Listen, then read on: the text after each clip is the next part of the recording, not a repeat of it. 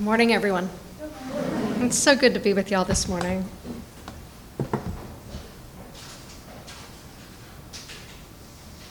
So, when I went before the credentialing board called the MFC to become fellowshipped as a Unitarian Universalist minister, I preached about the worth and dignity of those who had committed crimes, spoke about my work in a men's prison. You see, I'm an adamant believer that unless we recognize the worth and dignity of those who have taken lives, those who have hated, stolen, lied, those who have done all the things that we affirm in covenant not to do, then we do not really believe in the inherent worth and dignity, right? Instead, we're talking about earned or assumed worth and dignity. Something a person gets by being good, or that we all will just agree that a person has unless they break the social covenant, the social contract. So that's something that can be lost. Either way, I don't buy it. I am adamant that there's no us on one side who offer love and compassion and therefore have worth and dignity, and them on the other side who do bad things and don't have it. There's only we. We who have inherent worth and dignity, not because of or even in spite of the things that we do. We have inherent worth and dignity simply by virtue of being. This I see as a clarion call in our first principle. And it was a large part of what drew me to this faith in the first place. So when I went before the MFC, they called me a first principle warrior, and that is a title I will gladly claim. Our UU principles are a collection of statements that help us gather together in community. We come with many different beliefs, many different spiritual paths and thoughts about the world and life and the universe. And we're able to come together under this large umbrella of the principles. Part of the work of being a Unitarian Universalist congregation is affirming and promoting these principles. And like this congregation, many UU congregations recite them every week. When we sign the membership book, as UUs, we covenant to support, work for, and live by these UU principles. Unlike the guiding statements of many faiths, most faiths, we do not hold these principles to be divinely ordained, like handed down from on high. Although I do have to tell you, just as a side note, that divinely ordained doesn't always mean everybody being pious and holy. Um, I could tell you some, you know, poke this guy in the eye and kick that other guy out the door kind of stories about the creation of the Christian creeds, but that's for another time. So we see the UU principles as more works of art, right? Things of beauty meant to provoke greater reflection, subject to amendment, reinterpretation, addition as needed. Right now, many UU congregations are in the process of adopting, or they're already adopting, an eighth principle journeying towards spiritual wholeness by working to, de- to build a diverse, multicultural, beloved community by our actions that accountably dismantle racism and other oppressions in ourselves and our institutions. Some have already adopted this, some are thinking about it, and the Unitarian Universalist Association as a whole is studying whether to formally adopt this principle. All this means that the principles are living guidelines, not dead and dried statements. When they're doing their work right, which means when we are doing our work right, they give us a sense of grounding they help connect us not simply to morality, but to meaning and purpose. They give us a way of recognizing and uniting with each other, not because we agree exactly about what each principle means, but because we agree that they have meaning. Okay, so you may look at the seventh principle, respect for the interdependent web of existence of which we are a part. And you may see it as enunciating a radical need for esteem for all creatures with whom we share this earth, in the same way that we esteem humans. You may see an appeal for a vegan lifestyle and environmental action. I may hear the principle differently. I may hear it as enunciating a mystical connection between each and everything and being, and each and every other thing and being within this vast universe. Our understandings or ways of holding the principles may differ, but each speaks to how we understand the universe and our place within it. The principles give us this shared, vibrant, open language that helps us create community without restricting meaning or demanding conformity. Because these are not statements of faith, right? We UUs do not believe that there's any sort of theological problem, any divine constraint on a person disagreeing with a principle or on another person's way of holding a principle. We acknowledge each person to seek wisdom and knowledge according to their own path. And in fact, our fourth principle is upholding a free and responsible search for truth and meaning. And it is in accordance with this responsible search for truth and meaning that I have a problem with the fifth principle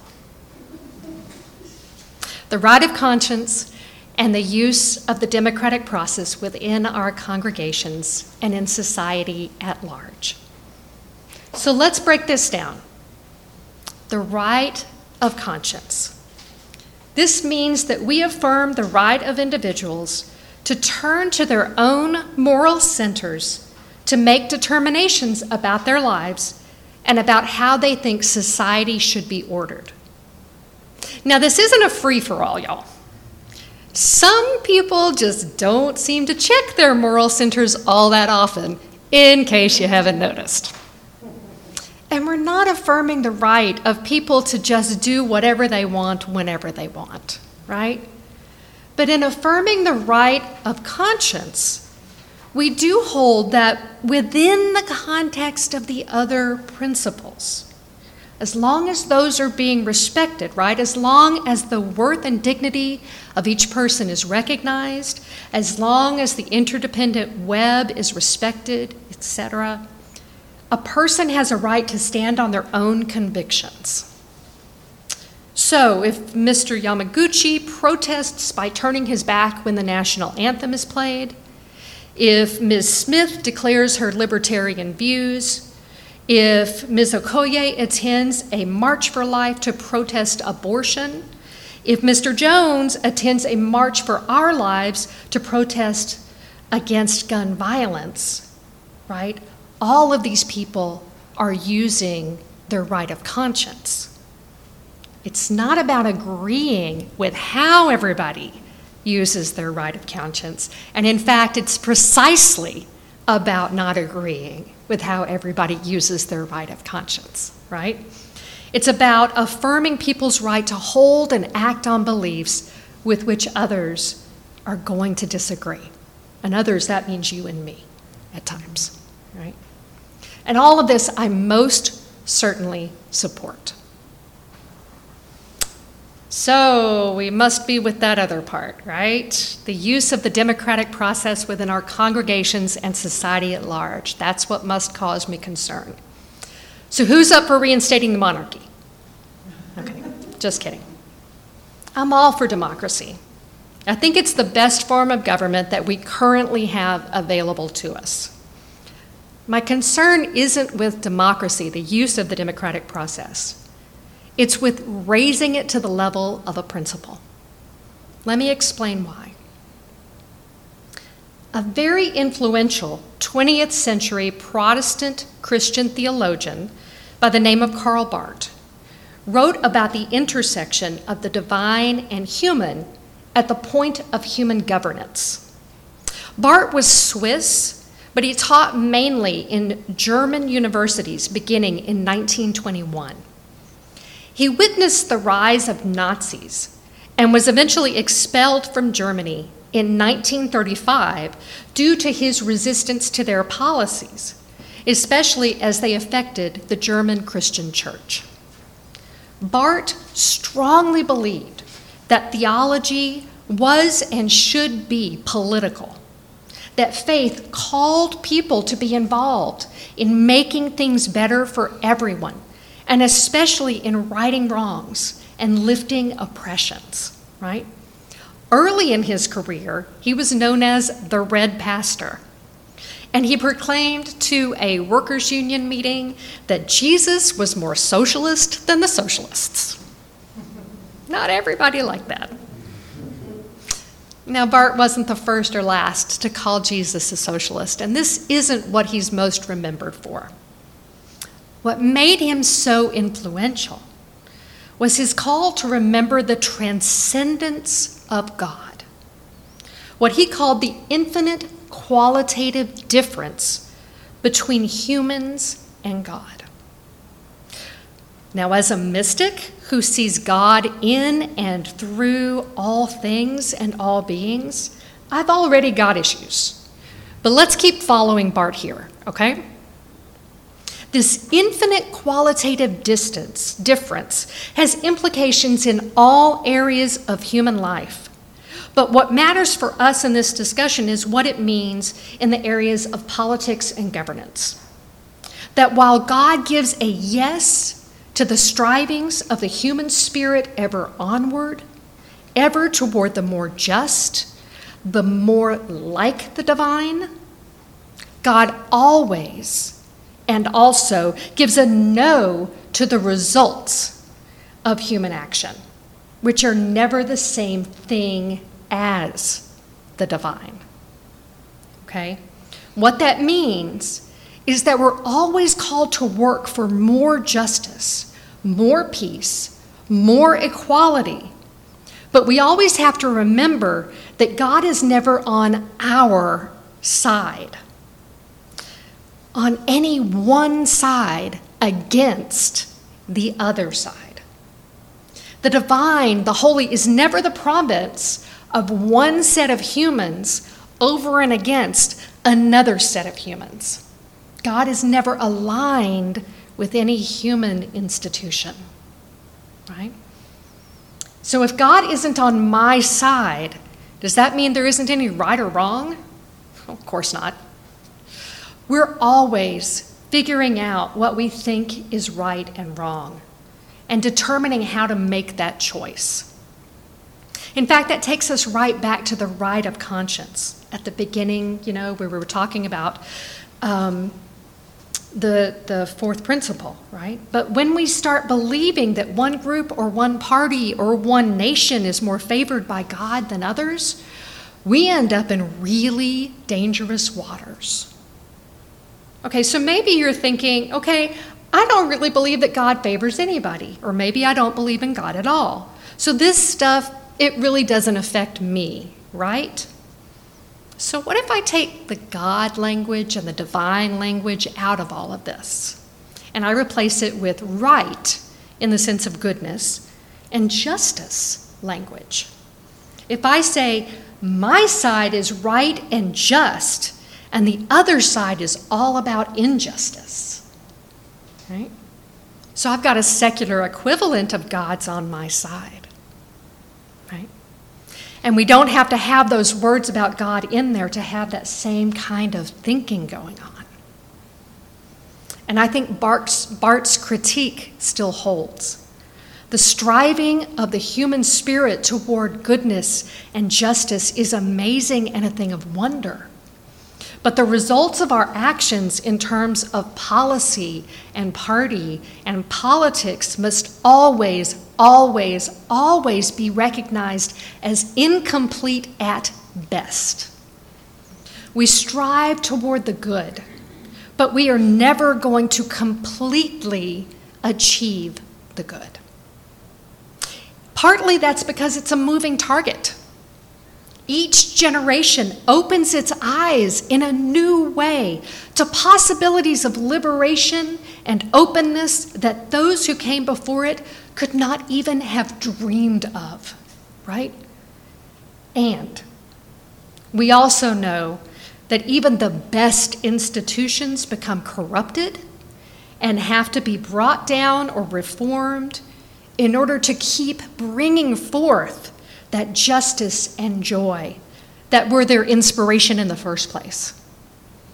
This is true of religions, political parties, nations, and every other thing that humans build. So while there will be victories and celebrations along the way, we will always be in movement toward justice and peace and equity and liberation but never fully arriving.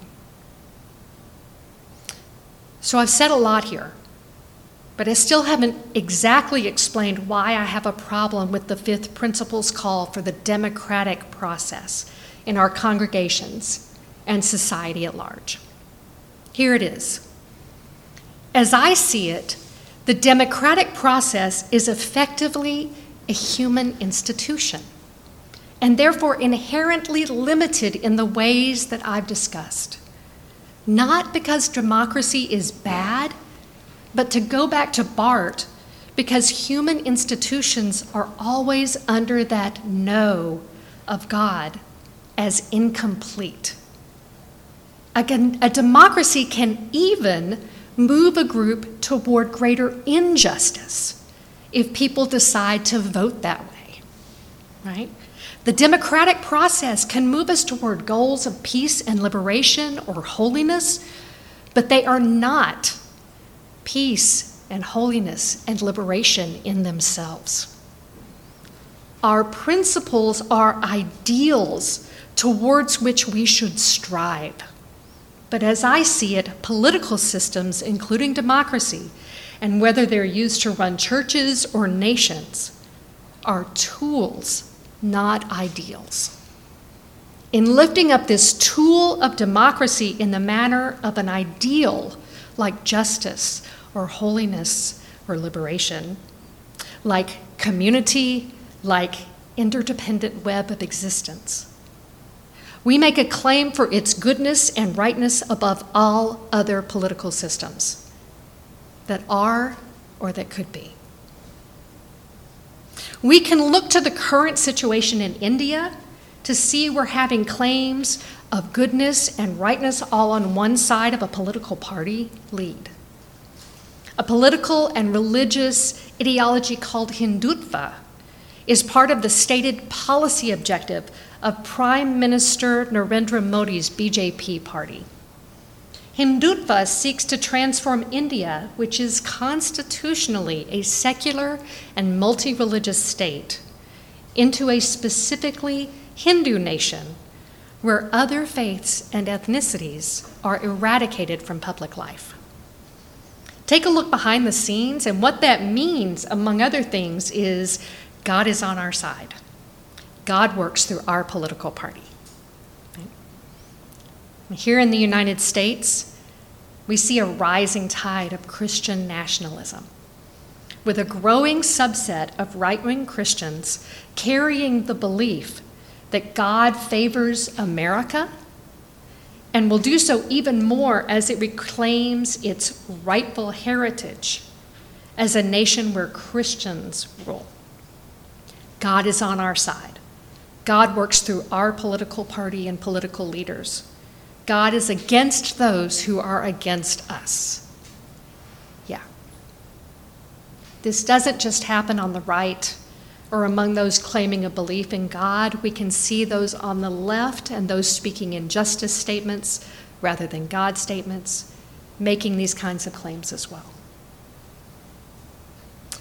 So these are the concerns that I have about lifting up the tool rather than simply holding to the ideals. But when it all comes down to it, the concerns that I have in our, in our fifth principle in holding it up as an ideal are that we are looking at a finger pointing at the moon rather than looking at the moon itself, right? But honestly, while I've shared my concerns, I'm not really trying to convince you to share them with me. What I'm trying to do is to convince you of the importance of really thinking through the things that we say we affirm, of taking our principles seriously, and not just having them be nice words on a page. These are the ideals around which our communi- community of faith gathers. If we don't take them seriously, who is going to? Right? So maybe the fifth principle is your favorite principle, right? Maybe you come from a religious background where clergy held a lot of authority and people in pews effectively held none. And the first time you read or heard the fifth principle, it gave you a sense of welcome and worth like you had never experienced in a religious institution before. Or maybe you've had some other experience or thought process altogether about the fifth principle. If so, I'd love to hear it. Thank you.